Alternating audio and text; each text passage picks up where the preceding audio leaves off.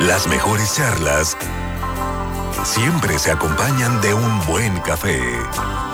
Opiniones, preguntas y controversia en la búsqueda de nuestra espiritualidad. Te invitamos un Café y Fe con el Padre Arturo Guerra. Iniciamos.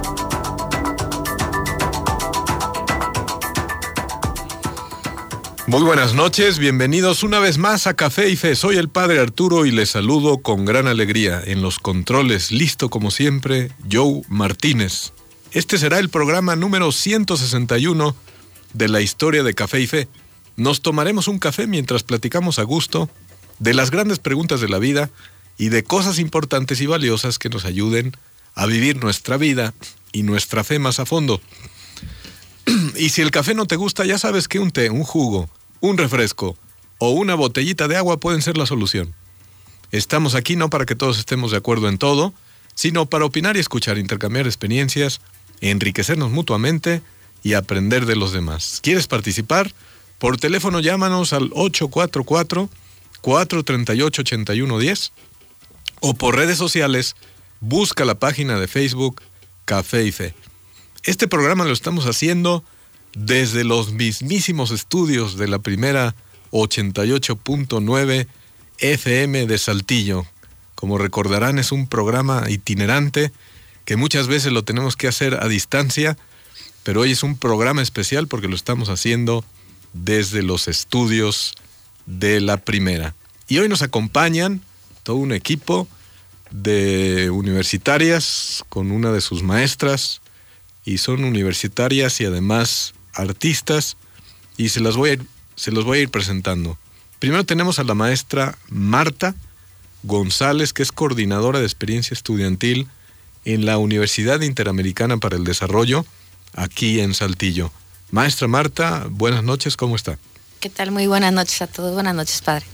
Maestra Marta, eh, cuéntenos en qué consiste su trabajo como coordinadora de experiencia estudiantil en la universidad.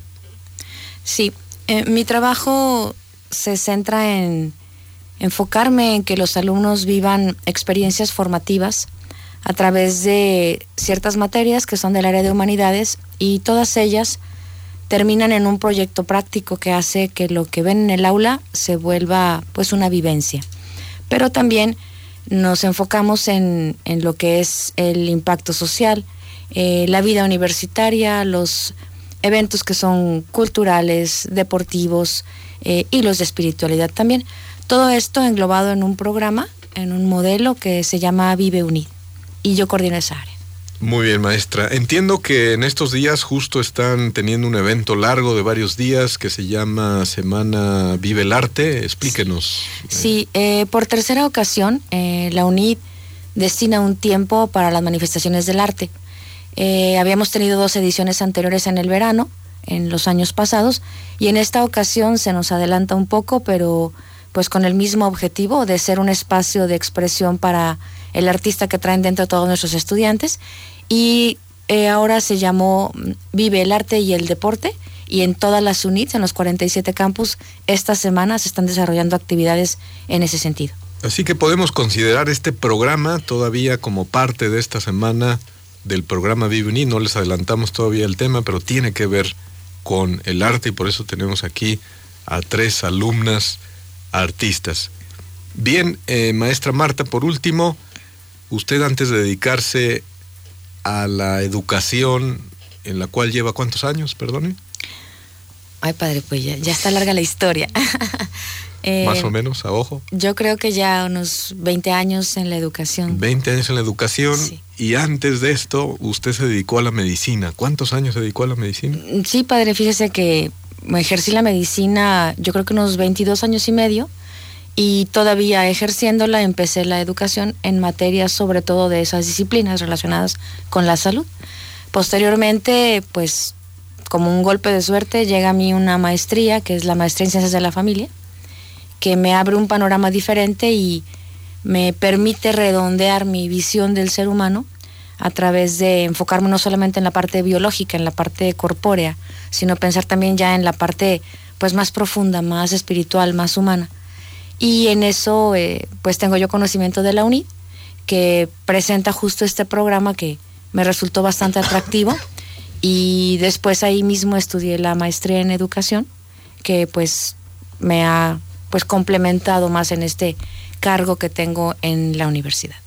Pues qué maravilla, qué currículum tan interesante, y muchas gracias, maestra Marta, por aceptar la invitación de venir a Café y Fe. Con gusto, padre.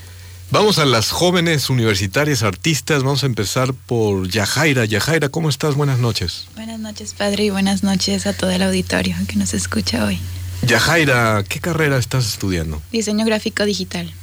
¿Y cuántos cuatrimestres llevas? Este es mi cuarto cuatrimestre. Ah, ok, ya vas bien encaminada. ¿Y cómo ves este sistema cuatrimestral, tú que lo vives por dentro, de que se acaba un cuatrimestre y luego tienen diez, doce días de vacaciones y otra vez otro cuatrimestre y otra vez otro y vacaciones cortitas y otro? ¿Cómo tú llevas este ritmo? ¿Cómo lo sientes? ¿Qué te dicen tus amigos o amigas que están en el modelo tradicional de semestres? Cuéntanos. Pues al principio sí fue un poco difícil adaptarse, pero ya después como que le agarras la onda y te vas sintiendo más cómodo, y son doce días, pero los disfrutas más. Bien. Y es todo. Muy bien, Yajaira. Bueno, Yajaira, eh, cuéntanos alguna cosa muy interesante que hayas vivido hoy en la universidad, sea alguna enseñanza que te dieron, alguna clase, una cosa que te llamó la atención, algo que pusiste en tus apuntes, algo que te pasó en la cafetería, en fin, algo digno de contarse de tu jornada, aunque sea pequeño, no pasa nada. ¿No se te ocurre nada? No. Es que son tantas las emociones que es muy difícil. Son muchos los conocimientos adquiridos. Escoger uno. Bueno, no te preocupes, Yajaira, pues bienvenida a Café y Fe. Después tenemos a Marlene.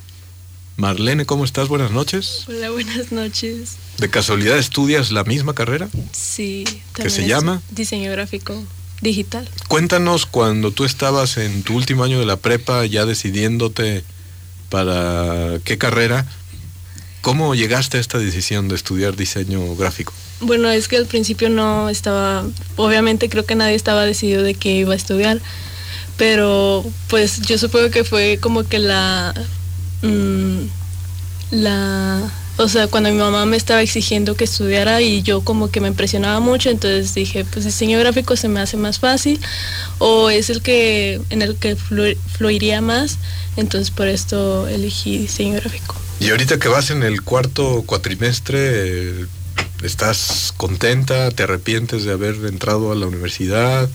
¿De haber sentido como esa presión de tu mamá que te daba empujoncitos? Creo para... que ya, de hecho, ya no siento la presión de mi mamá. Ahora, como que ahora yo soy la que me estoy presionando, pero por mí misma. Pero no en el aspecto negativo, sino en que, pues, me gusta mucho lo que hago, porque, ta, o sea, se enfoca también mucho en el arte, entonces por eso me gusta diseño gráfico. Se relaciona mucho y por eso es muy, muy dinámico. Muy bien. Pues qué maravilla, Marlene, bienvenida a Café y Fe. Y después tenemos a Daniela. Daniela, ¿cómo estás? Buenas noches. Buenas noches, muy emocionada, esto es algo nuevo, totalmente. Cuéntanos, ¿qué estudias tú?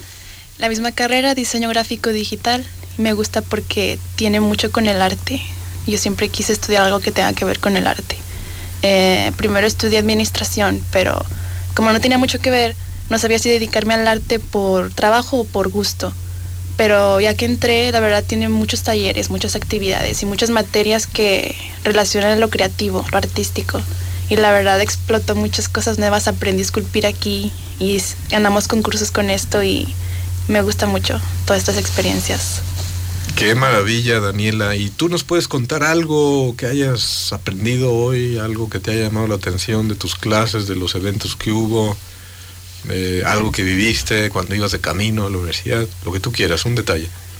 Pues me gusta mucho que la U N I tenga programas, ¿cómo se dice?, actividades, o sea, no solo teóricas, eh, tiene mucho humanitario, fe, eh, religiones, incluye mucho la expresión en el arte, más que nada, cuadros, te, eh, te, sí es expresionismo, más que nada, me gusta que incluya eso, humanidad. Muy bien, muy bien, Daniela, pues bienvenida. Estamos listos para iniciar nuestro programa. Vamos para allá.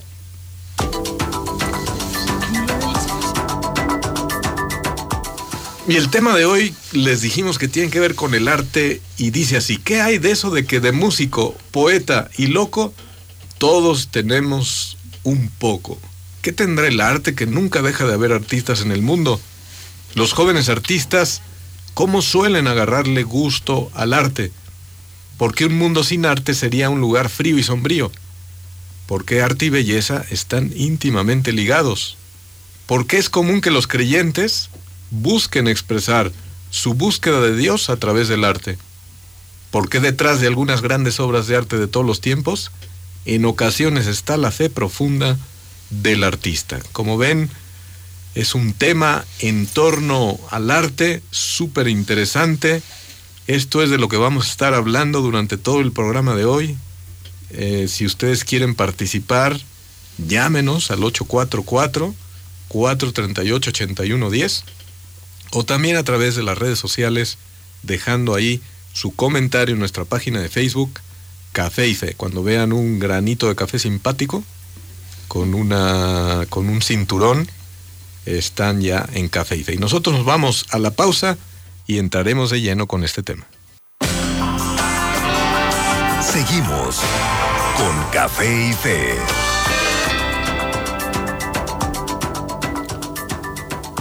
Ya hemos vuelto aquí a Café y Fe y tenemos en la línea a Roberto, que nos va a ayudar a ponerle el azúcar al programa de hoy. Roberto, buenas noches, adelante con tu sección.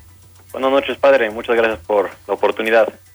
Bueno, la canción de hoy eh, se llama Whatever It Takes, es decir, lo que sea necesario, y es de Lifehouse, y vamos a escucharla.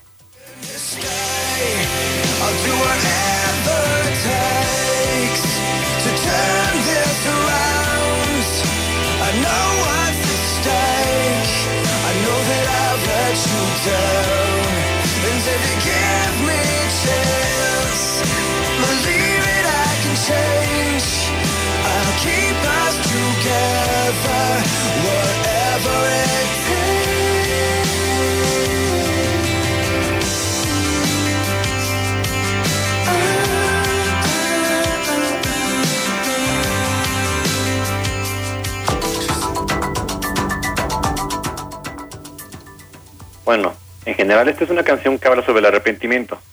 Y en una entrevista con el cantante y compositor de la banda, él dice: el significado de la canción es sobre las complicaciones y dificultades que puede haber dentro de una relación. Y estas dificultades también se pueden comparar con las que tenemos con nuestra relación con Dios, en especial cuando pecamos. En el coro, es decir, la parte de la canción que escuchamos, se dice, ya traducido al español: haré lo que sea necesario para cambiar esto. Y este debe ser nuestro propósito cada vez que acudimos al sacramento de la confesión, es decir, haré lo que sea necesario para cambiar esto y no volver a pecar. Y más tarde se dice, también en el mismo coro: sé lo que está en juego, sé que te he decepcionado, y si me das una oportunidad, créeme que puedo cambiar, y nos, man- nos mantenemos juntos a pesar de todo. Y en mi opinión, este párrafo de la canción resume en términos muy generales el propósito de enmienda que se hace al momento que uno acaba la confesión, perdón, no acaba, antes de hacer la confesión, en donde se propone no volver a pecar. Eso es todo, padre. Roberto, muchísimas gracias. Roberto desde Toluca se conecta puntualmente semana a semana para ayudarnos a ponerle el azúcar al programa de cada semana. Gracias, Roberto. Gracias a usted, padre. Bueno, jóvenes artistas, Yajaira, cuéntanos tú cómo empezaste a agarrarle gusto al arte. ¿A qué yo, edad empezaste? ¿Por qué? ¿Qué te empezó a gustar? Cuéntanos un poquito. Yo empecé desde que era muy, muy pequeña, realmente no, no recuerdo cuándo, pero era muy pequeña y empecé porque mi mamá me traía libros para leer y en uno de esos cuentos me trajo un libro que se llama El Jardín Mágico de Claudio Monet. Él es mi, mi pintor favorito, entonces fue quien realmente me inspiró a hacer obras. Y fue como empecé agarrándole el gusto a pintar. Mira, mira, desde el inicio le tiraste muy alto. Sí. ¿Y cuántos años tenías, te acuerdas? Pues estaba en primaria, yo creo que estaba como en primero. En primero o en segundo de primaria. Muy bien, unos siete, ocho años por ahí, ¿no? Así es. Marlene, cuentan, Marlene, cuéntanos eh, lo mismo. ¿Tú cómo empezaste a agarrarle gusto al, al arte? Eh, revisa un poquito la historia de tu vida. ¿Dónde empezó tu primer contacto con el arte y qué camino fuiste haciendo? Eh, creo que fue cuando, desde el kinder, que empezaba a dibujar, pero obviamente era feo. Este, pero ya después como que fui practicando, entonces ya fue cuando los comentarios de que eres buena, eres buena, deberías de, pues de practicar más para poder pulir, como quien dice, la esa ese tipo de expresión, y pues así fue como yo. ¿Estabas qué? ¿En el kinder? En el kinder, desde el kinder, el kinder empecé, todos me, me, me empezaban a decir de que dibújame esto, dibújame el otro, porque les gustaba cómo dibujaba. Entonces ya fue como que Mm, ir buscando otras enseñanzas así de arte, y fue cuando ya, o sea, ahora me, me trato de dedicar a eso, de que la escultura, la pintura, el dibujo, entre otras. Muy bien, Marlene. Y ya tenemos también en la línea a Emiliano. Emiliano es, es quien hoy nos va a ayudar a ponerle la crema al programa de hoy. La crema, recordemos, consiste en citar una frase de Don Quijote y luego hacerle un comentario. Emiliano, buenas noches, ¿cómo estás? Buenas noches, padre, yo muy bien, acá un saludo desde Metepec, acá en el Estado de México, padre. Qué maravilla, qué bueno que puedes participar de nuevo, Emiliano, quizá algunos ya lo reconocerán porque ya ha participado en vivo en algunos programas, ha sido invitado telefónico, ahorita también está ayudando en, eh, en, en, en, como editor de la, de la página. Así que, pues, bienvenido, Emiliano, con esta ayuda tuya en cuanto a las frases, y adelante. No, sabe que siempre es un gusto, padre. Bueno, la, la frase que diré el día de hoy es de la parte dos de Don Quijote de la Mancha, capítulo sesenta y cinco, y dice así: el que hoy cae puede levantarse mañana. Escogí esta frase ya que, a pesar de ser corta, tiene un significado enorme, ya que si nos vemos como en la religión católica, católica, Jesús lo demostró en la cruz, al momento de ser agredido nos demostró su fuerza, y pues al resucitar, pues hace como que se que levantó, ¿no? Como dice la frase. Y nosotros lo podemos ver en la vida cotidiana, ya que a veces tenemos días buenos, tenemos días malos, pero lo importante no es caerte, sino levantarte. Y nunca subestimar al que está, al que se cayó, ¿no? Sino ayudarlo a levantarse. Súper bien, Emiliano. Una frase con poquitas palabras, pero como tú mismo dices, con muchísimo contenido. Así es, padre. Pues muchísimas gracias, Emiliano. Seguimos en contacto. Buenas noches. Buenas noches, padre. Y nos falta la historia artística de Daniela. Daniela, cuéntanos, ¿cómo empezaste a tener contacto con el arte?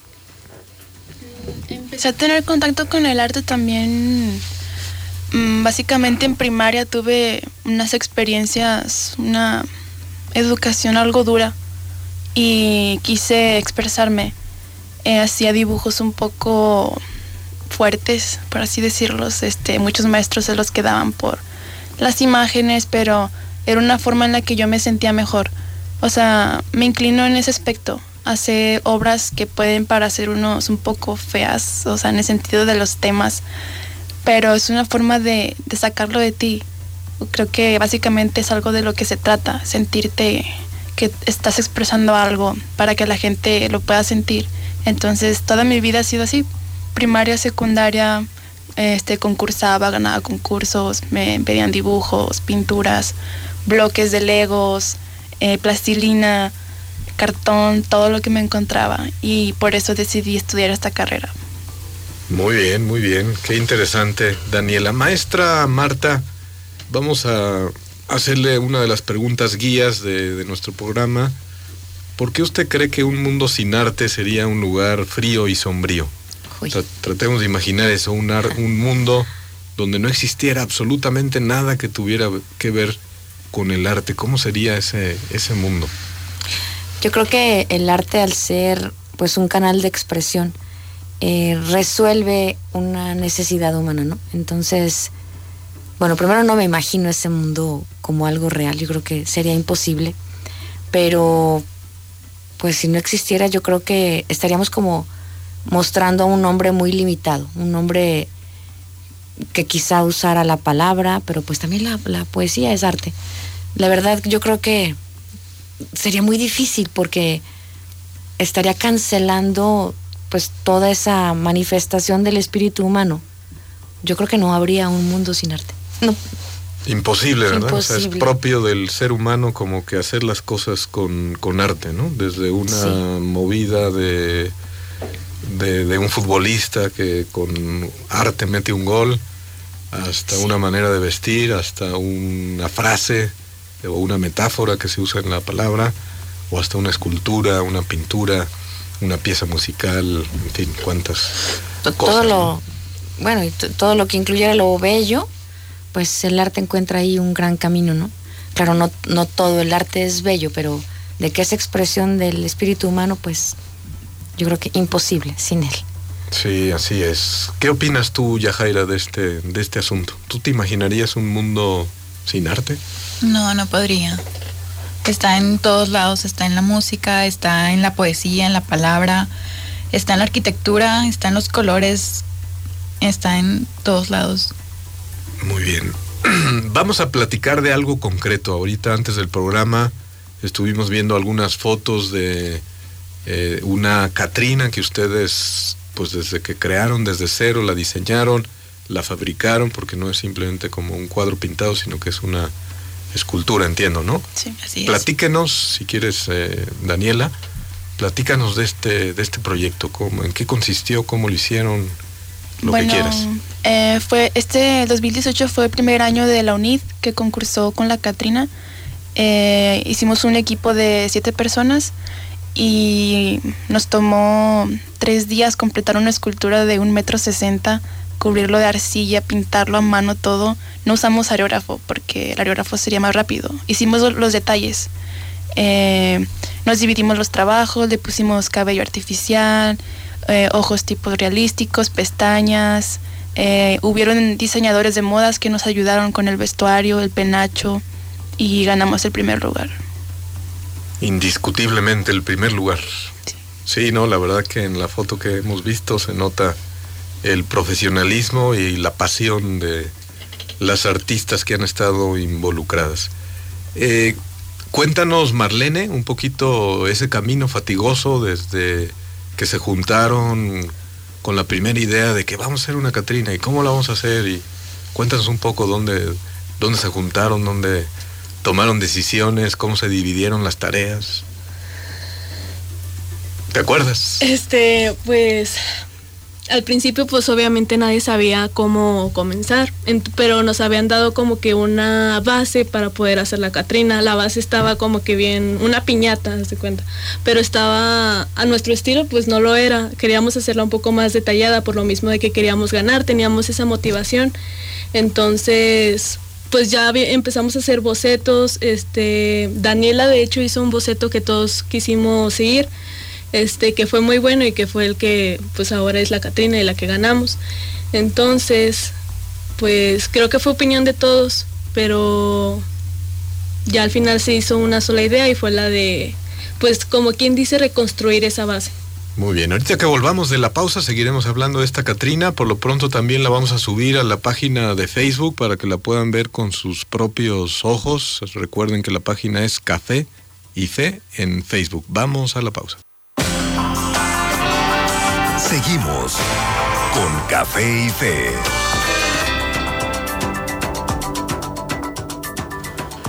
Aquí estamos de nuevo y estamos hablando de esta increíble obra de arte que es una Catrina. Le han llamado sus autoras la Catrina Azteca. Ya está subida la foto ahí en la página de Facebook por si quieren verla.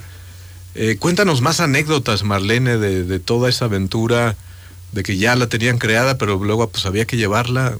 A ver, cuéntanos. Este, bueno, eh, uno de los recuerdos que más tuvimos de esa, de ese movimiento. evento, evento sí, este, fue cuando nos la llevamos, porque nos, le, nos la llevamos con un chavo que conoce a la maestra, que nos ayudó en su camioneta. Este, como medía más de un metro, nos, nos la tuvimos que llevar en una, en la, ¿cómo se dice? En la, en la caja, en la caja de la camioneta. Entonces, como era completamente de arcilla, este, y estaba muy delicada con cualquier cosa, bueno, no con cualquiera, pero sí la arcilla es muy, a un poco delicada. Entonces, cuando nos la llevamos, este, tuvimos que usar como diez personas que nos ayudaran a subir primero a la Catrina a la camioneta. de ahí tuvimos que, o sea, que el chavo este no conduciera tan rápido porque por los bordes se iba a atrofiar, por así decirlo. Entonces eh, iba y el viento estaba horrible, o sea, estaba muy fuerte y también era lo que lo que nos estaba dañando. Entonces ya cuando llegamos también tuvimos, o sea, no sabíamos cómo bajarla, fue cuando más nos entró el miedo.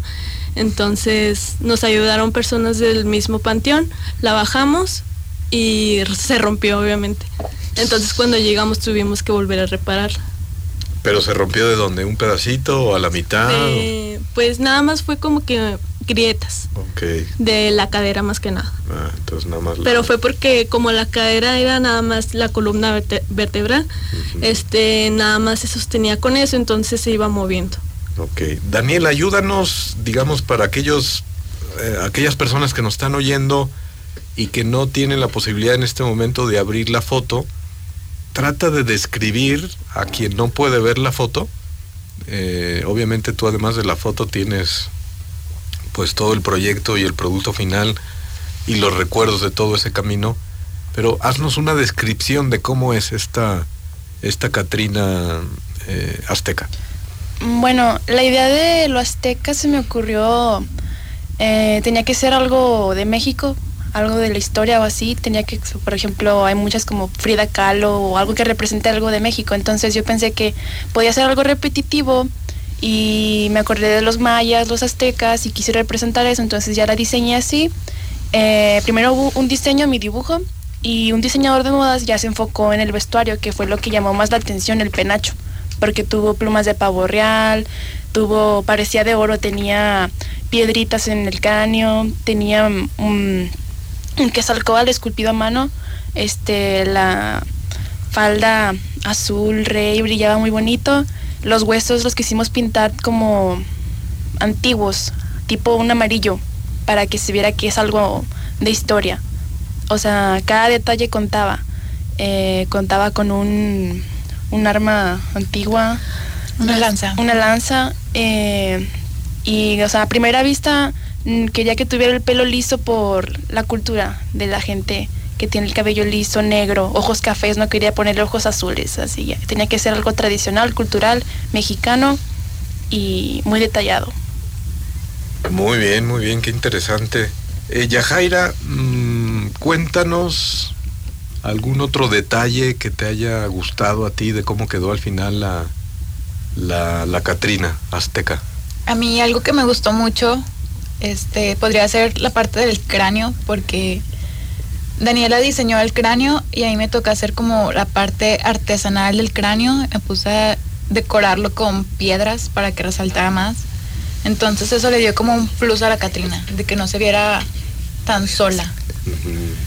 Muy bien. Maestra, para dimensionar un poquito el premio que se sacaron eh, ellas, eh, no era solo un, un, un, un concurso dentro de la, de la universidad, sino que, eh, o sea, ayúdenos a, a, de, a dimensionar el premio que se sacaron.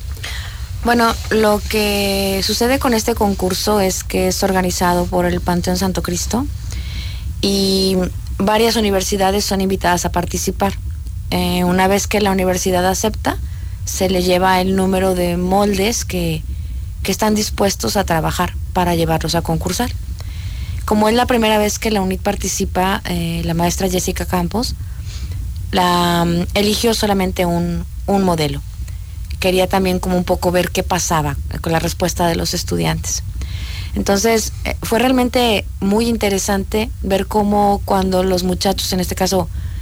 las chicas que tengo aquí enfrente, se apasionan por algo, son capaces de estar sin fijarse en el reloj. Normalmente la, el campus se cierra a las diez de la noche, pero esos días había permiso especial para que las artistas siguieran trabajando. Una vez que el producto estuvo terminado, yo recuerdo esa mañana que fue así como, ya, por fin la acabaron. Entonces eh, la pasaron al lobby de, del campus y pues sí, creo que nos dio muchísimo gusto ver esa calidad de trabajo. Una vez que ya la llevaron al panteón, fue el público, o sea, la gente que normalmente asiste ese día, justo eh, en noviembre, quienes realizaron la votación. Entonces yo creo que tiene un gran mérito porque no fue una elección propia de la U N I T, sino que fue el público quien con su votación le otorgó el primer lugar al trabajo de, de nuestros alumnos. ¿Sí? Qué bien, qué bien, qué bien. Eh, Marlene, en tu opinión, ¿qué tendrá el arte que nunca deja de haber artistas en el mundo? ¿Por qué crees tú creo que sucede que, esto? Ay, este, pues creo que es muy dinámico. Yo digo que nunca se aburren cuando, cuando hay arte, nunca se puede aburrir, porque es, es tu imaginación la que está empezando a, pues a, a seguir, o sea, te fluye esa imaginación y pues supongo que también es lo, la, pas, la pasión que se tiene al hacer las cosas. ¿Tú, ¿Tú qué sientes, qué experimentas por dentro, en el fondo de tu corazón, cuando estás produciendo algo de arte, cuando estás en el momento en el que se te ocurre una idea increíble o, en, o que ya la estás plasmando? ¿Qué sientes? Eh, ¿Qué pasa por tu corazón en esos momentos? Este, pues a la primera creo que es confusión, porque siempre hago cosas así como que... pues nada de este mundo, o sea, todo es así como de que fantasioso y pues muchos me han dicho de que mis esculturas están muy locas y creo que es lo que me diferencia a mí y creo que la, el arte cada quien diferencia, lo diferencia, cada quien lo hace a su manera, cada quien es un mundo diferente, entonces... A ver, pues, platícanos de alguna de estas esculturas locas que dices, descríbenosla. Este, bueno, recientemente hice un gato, era un gato egipcio, pero tenía dos cabezas. Era macho y hembra, pero pues lo pinté con colores que no, o sea, no son vistos en un gato. Pero pues para mí tiene como que ese es, o sea, es fantasioso para mí. Me gusta que tengan como que un toque de que no es de este mundo, un toque que lo haga especial, de que no siempre sea lo mismo, no rutinario, por así decirlo. ¿Y cómo se llama tu gato de dos cabezas? ¿Tiene nombre o no? O me... Bueno, bueno, Yajaira. No, mejor no le digo. Bueno, eh, Yajaira, platícanos también tú de una obra arte tuya. Sé que la Catrina la hicieron entre las tres, pero plat- así como nos ha platicado Marlene de su, de su gatito, cuéntanos tú de alguna obra que tú has hecho y, y que has quedado muy contenta cómo quedó. Bueno, una obra con la que quedé muy satisfecha fue el cuatri pasado. Nos pidieron hacer un cuadro de seis técnicas para, o sea, seis técnicas para pintarlo, iluminarlo. Y elegí un cuadro en el que se representa con figuras geométricas lo que viene siendo la Virgen y Jesús. Entonces, no sabía qué, qué resultado iba a tener, pero realmente al final ya verlo me gustó demasiado. Mucha gente a veces no lo entiende por lo mismo que son figuras geométricas, no es la cara plasmada como tal. Entonces, pues cada quien le da un significado cuando lo ve y le da el valor que siente.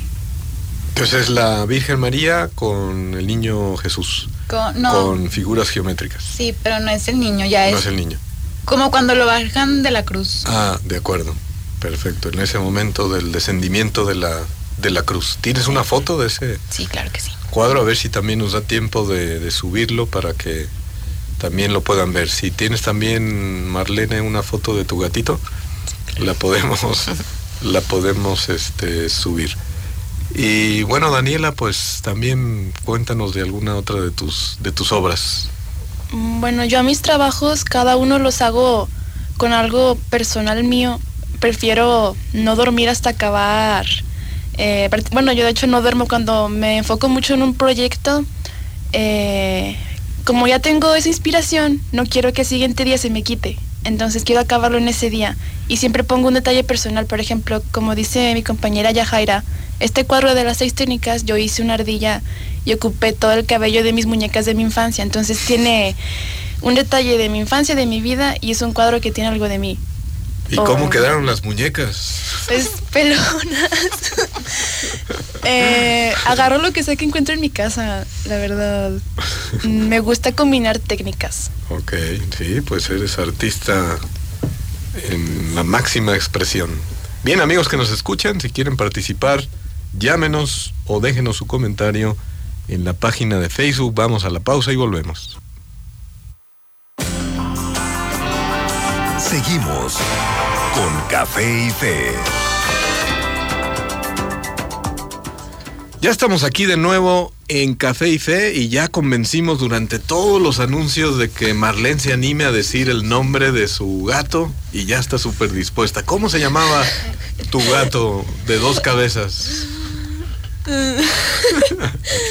Se llama...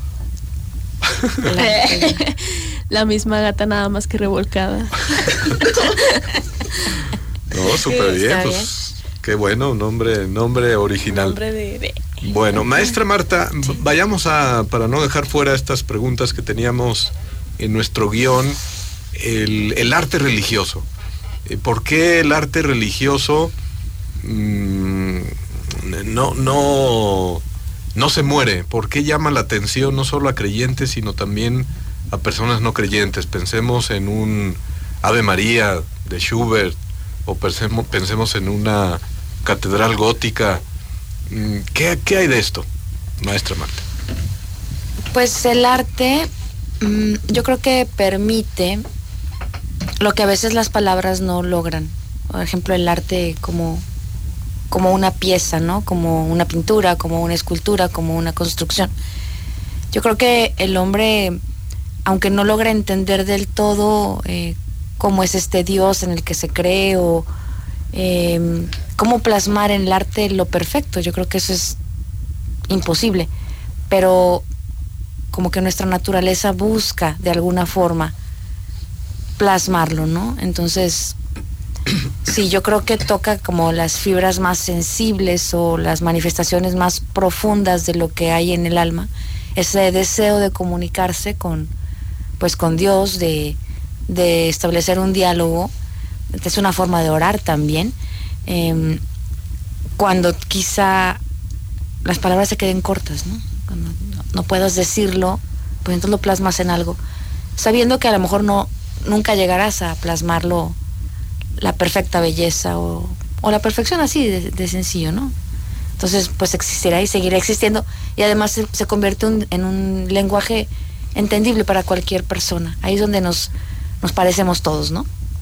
¿Usted cree que el arte a veces puede ser camino para la fe, para encontrar a Dios? Sí, yo creo que sí. Yo creo que, bueno, en mi manera personal de leerlo, yo creo que Dios es el que se vale de todos los caminos para encontrarnos o para ayudarnos a ese encuentro con Él. Entonces, sí, yo creo que hay algunas expresiones artísticas, de hecho, pues muy reconocidas, muy renombradas, la piedad, que tocan a cualquiera, ¿no? Entonces, sí, yo creo que es un, un camino de diálogo para la fe, sin duda. ¿Podríamos también encontrar un hilo conductor entre arte, belleza, Dios? Seguro. Yo creo que es un, li, un hilo directo, es, es un cable, padre, no, no un simple hilo, ¿no? Eh, sí, como, como no relacionarlo con, con la belleza, con... Y como le digo, con la limitante humana de hasta dónde puedo plasmar la belleza, queriendo plasmar a la belleza. Sí. Así es. Lo, lo que comunica cada artista, en el fondo, es un pedacito de la belleza. ¿Tú qué dices de esto, Yajaira? Que sí, que lo que comunica cada artista es, es la esencia de uno mismo. Es lo que cree, es lo que quiere expresar, los sentimientos... Es una idea, entonces el arte y la fe tienen mucho que ver, en el sentido de que a lo mejor yo construyo una iglesia que significa mucho para mí, porque es mi fe, pero puede llegar otra persona y decir, oye, yo comparto la misma fe que tú y bienvenida a tu obra. ¿Tú qué dices de esta relación, Daniela, entre belleza y arte? Pues la gente, se ha dicho mucho que busca como un ser supremo, y mucha gente adora a su manera, por ejemplo, no sé, vitrales, pinturas adorando a sus dioses o a la fe, o sea, sintiendo algo, a la gente le apasiona. Todos tenemos un talento, si lo expresas danzando, te lo ofrezco a ti, Dios, te lo ofrezco, no sé, algo que te dedico a ti, te entrego algo de mí, o... No sé, si canto, si escribo, cada quien se apasiona por algo y te hace sentir algo en ti parecido. Es belleza. Muy bien. En mil novecientos sesenta y cinco, ya hace mucho, mucho tiempo, no había nacido ninguna de nuestras tres artistas y, y algunos más tampoco habíamos nacido. Eh, el ocho de diciembre de mil novecientos sesenta y cinco, el Concilio Vaticano segundo, los padres conciliares, mandaron un mensaje a todos los artistas del mundo. Les voy a leer este pedacito, jóvenes artistas, para que lo escuchen con mucha atención y nos digan su opinión, las tres. Lo voy a leer despacito. Este mundo en que vivimos, este es, recuerden, un mensaje de los padres conciliares del Concilio Vaticano segundo. Este mundo en que vivimos tiene necesidad de la belleza para no caer en la desesperanza. La belleza, como la verdad, es lo que pone la alegría en el corazón de los hombres. Es el fruto precioso que resiste a la usura del tiempo, que une las generaciones y las hace comunicarse en la admiración. Y todo ello por vuestras manos. Recordad que sois los guardianes de la belleza en el mundo. Daniela, ¿qué te dice esta frase que pues la vemos como un poco antigua porque es de mil novecientos sesenta y cinco? Pues que aprendemos de los antepasados, los artistas que vamos, este, por ejemplo, eh, la Gioconda, apreciamos toda su belleza, vamos aprendiendo de ellos y aprendemos sus técnicas. Eh, y así se va pasando las siguientes generaciones y cada quien desarrolla sus propios estilos. Ya han pasado, vamos a decir, cinco siglos desde la Gioconda, pero seguimos contemplándola, seguimos sí. aprendiendo de esas obras de, de Leonardo da Vinci, y a su vez las nuevas generaciones van produciendo nuevo arte que interpelará a las siguientes generaciones. ¿A ti qué te dijo esta frase, eh, Yajaira? La verdad me gustó mucho, no la había escuchado y me gustó mucho. Y, y pues sí, sí es cierto, o sea... el arte se va quedando, se va apreciando, es algo que, que no es tuyo, a lo mejor tú lo vas a ver como un simple retrato o como una simple significación de algún evento que pasó, pero no sabes el impacto que va a tener en la sociedad posteriormente. Muy bien, Yajaira. ¿Y a ti qué te dijo este pedacito de la carta del Concilio Vaticano segundo a, los, a todos los artistas del mundo? Uh-huh. Estaba dirigida a los que no habían nacido tampoco, entonces también a ustedes, en algún sentido. Sí, Marlene. Uh, uh, bueno, así como dijo mi compañera Daniela, creo que, o sea, te queda, se quedan algunas técnicas, hasta ahora han quedado muchas técnicas que se siguen usando, pero sin embargo también en cuanto a la belleza, pues cada quien toma su belleza a su forma. Para mí todo, como quien dice, todo el mundo es bello a su manera. Este, obviamente cosas buenas, ¿verdad? O sea, siempre que sea positivamente. Este, pero sí, o sea, se queda, todavía de lo antepasado, todavía sigue perdurando hasta nuestros días. Muy bien. Daniela, deteniéndonos en otro pedacito de, este, de esta carta donde dice, este mundo en que vivimos tiene necesidad de la belleza para no caer en la desesperanza. Esta frase, ¿qué te dice? La repito, este mundo en que vivimos tiene necesidad de la belleza para no caer en la desesperanza. Mm. ¿Cómo la interpretas? Eh, pues el ser humano siempre le ha traído lo, lo maravilloso, lo que lo asombra. Él encuentra la belleza a todo. Eh, no sé, un atardecer, eh, los ojos son impresionantes si lo ves. Eh, ¿Cómo es algo? ¿Cómo existe algo así? O sea, te maravillas de todo lo que te rodea. Y si te inspiras, o sea, en todos lados hay música, en todos lados hay pintura, en todos lados se encuentra, el arte está rodeado de ti. Tú eres arte, todos son arte y mmm, ¿cómo no inspirarte si todo es bello? Y por tanto el arte como puerta a la esperanza, ¿verdad? Sí. Y maestra Marta, la última frase de este pedacito de carta, recuerden que son los guardianes de la belleza en el mundo, el artista como un guardián de la belleza en el mundo. ¿Qué le dice esta imagen que en sí misma pues es arte también, ¿no? Pues la verdad es inspiradora esa frase porque les da una misión, muchachas. Les da un sentido a todo aquello que ustedes hacen. Eh, justo hoy por la mañana en una charla del Padre Arturo con, con las alumnas, una chica preguntaba sobre la depresión y sobre qué hacer cuando alguien no tiene ganas de vivir. Y el padre justo hablaba de, de cómo es, hay gente que está perdiendo la esperanza. Entonces, realmente es decirles, ustedes son las guardianas de todo eso. O sea, hay gente que necesita mejorar su mirada para apreciar el arte que está a su alrededor y que probablemente le pasa inadvertido. Entonces sí, necesitamos a los artistas, artistas jóvenes, artistas pues diferentes, como dice Marlene, o, o muy enfocados en ciertas estrategias para plasmar algo, o como cualquiera de ustedes lo hace, ¿no? O sea, qué bonita tarea, ¿no? De tener que resguardar la belleza.